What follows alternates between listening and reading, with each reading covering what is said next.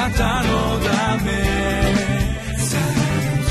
遠くより近くへ。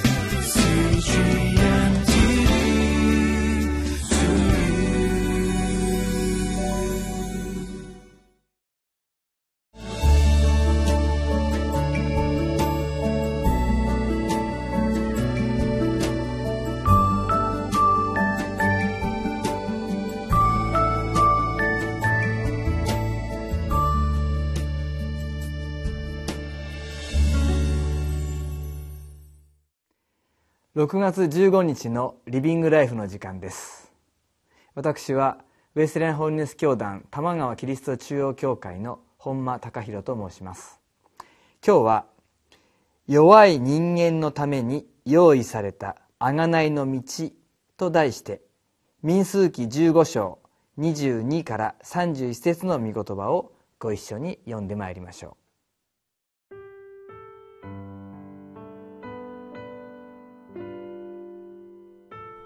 民数記15章。22節から31節。あなた方がもし誤って罪を犯し、主がモーセに告げられたこれらの命令のどれでも、主が命じられた日以来、世々にわたって主がモーセを通して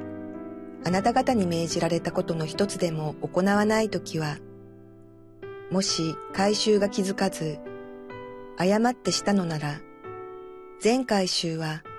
主へのなだめの香りのための全焼の生贄として、若いお牛一頭、また、定めにかなう穀物の捧げ物と注ぎの捧げ物、さらに親木一頭を罪のための生贄として捧げなければならない。祭司がイスラエル人の全回収の贖いをするなら、彼らは許される。それが過失であって、彼らは自分たちの過失のために、捧げ物、主への火による捧げ物、罪のための生贄を主の前に持ってきたからである。イスラエル人の全回収も、あなた方のうちの在留異国人も許される。それは民全体の過失だからである。もし個人が誤って罪を犯したなら、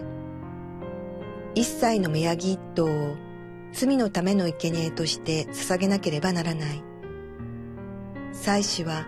誤って罪を犯した者のために、主の前で贖いをしなければならない。彼は誤って罪を犯したのであるから、彼の贖いをすれば、そのものは許される。イスラエル人のうちのこの国に生まれた者にも、あなた方のうちにいる在留異国人にも、誤って罪を犯す者には、あなた方と同一の教えがなければならない。国に生まれた者でも、在留異国人でも、恋に罪を犯す者は、主を冒涜するものであって、そのものは民の間から語れなければならない。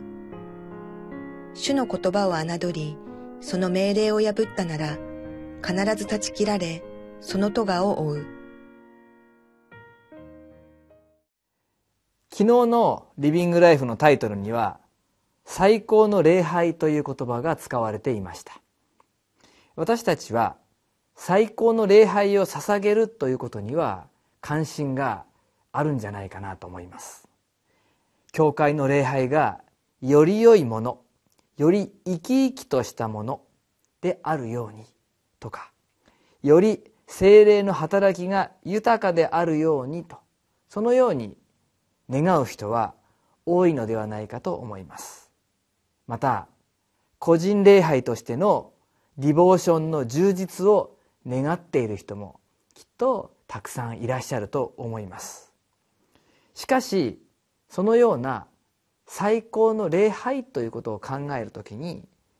外面的な充実にのみ目がいってしまってそのことだけを追い求めるならば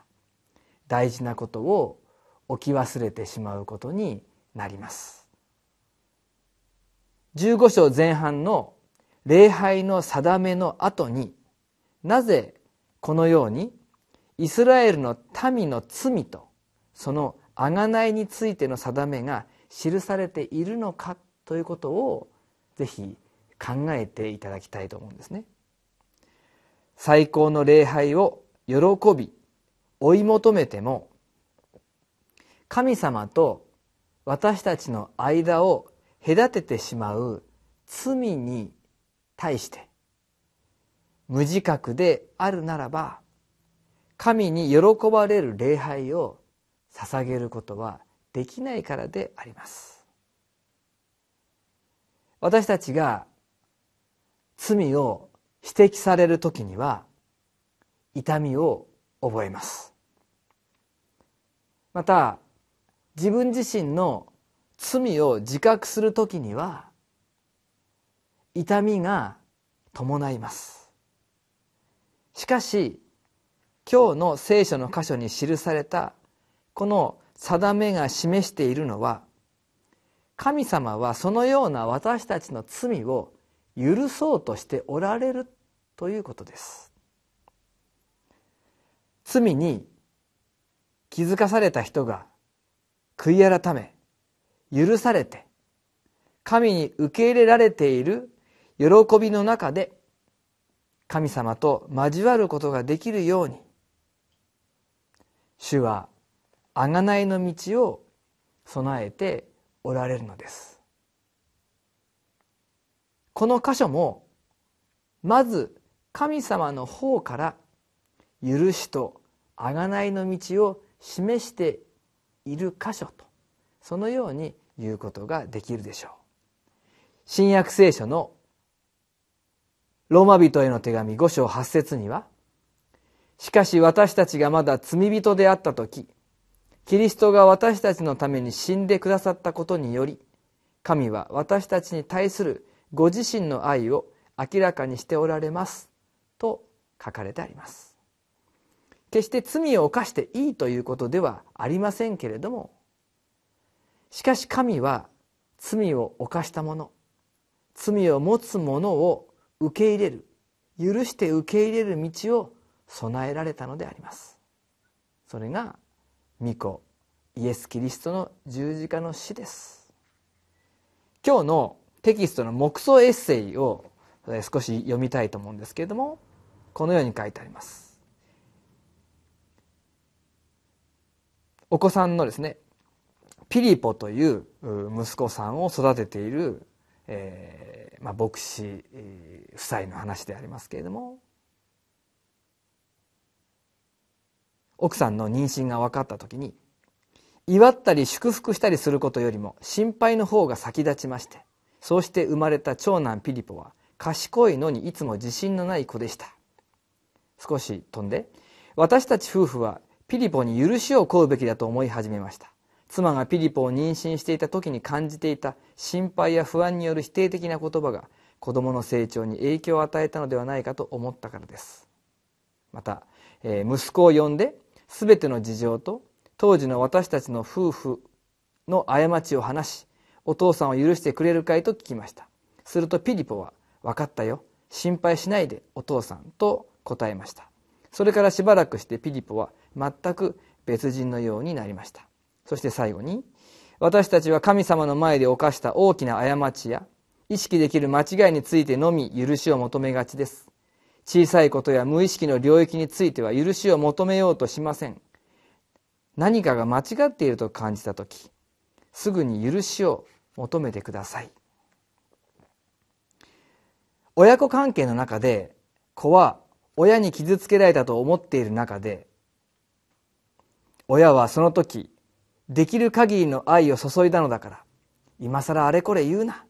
というような感情の中で麗しい関係を築けないことがあるのではないでしょうか。そのような過ちを御言葉によって示されたのなら私たちはどのようにしなければならないでしょうか。大きな過ちであっても小さな過ちであっても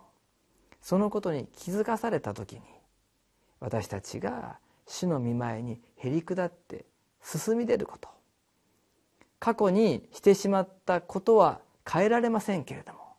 そこからまた新しい主の許しから始まる新しい見業を私たちは期待することができます。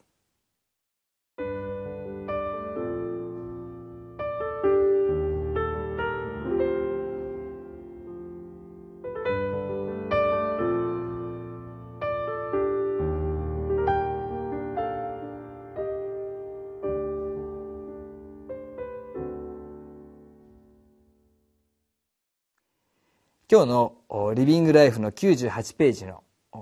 下の段の方にですねこのようなことが書いてあります。神との関係を維持するには贖いの過程が不可欠です。ですから罪人はキリストの血によってのみ完全に許されるのです。旧約聖書のこの民数記も含まれている立法というですねその部分を読みますと非常に定めが厳しく感じられることがあります。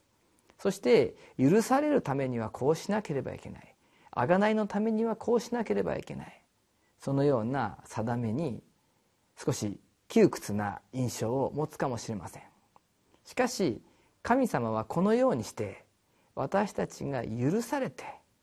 神様とわだかまりなく歩むことができるその道を備えておられる。そのような主の愛とまた私たちに向けられた招きというものをですね。感謝して受け止めたいと思うのであります。今日の祈りをご一緒にお祈りしたいと思います。私一人私の家庭私の教会の幸せと平安だけを願い罪に対する嘆きと反省もない信仰生活をしていなかったでしょうか。御言葉を通して罪に気づいたら素直に悔い改め共同体と社会の清さを守っていくことができますように。罪を知ってまたそのことを素直にあなたの前に出すことは簡単ではない時が多いです。自分の弱さを認めることも難しいです。しかしそのような私たちをよくご存知で私たちがあなたの見舞いにへり下って出て悔い改めることをあなたが待っておられる。願っておられる。その愛を今日もまた深く心に覚えさせてください。尊いイエス・キリストの皆によってお祈りします。アーメン。あなたのため critica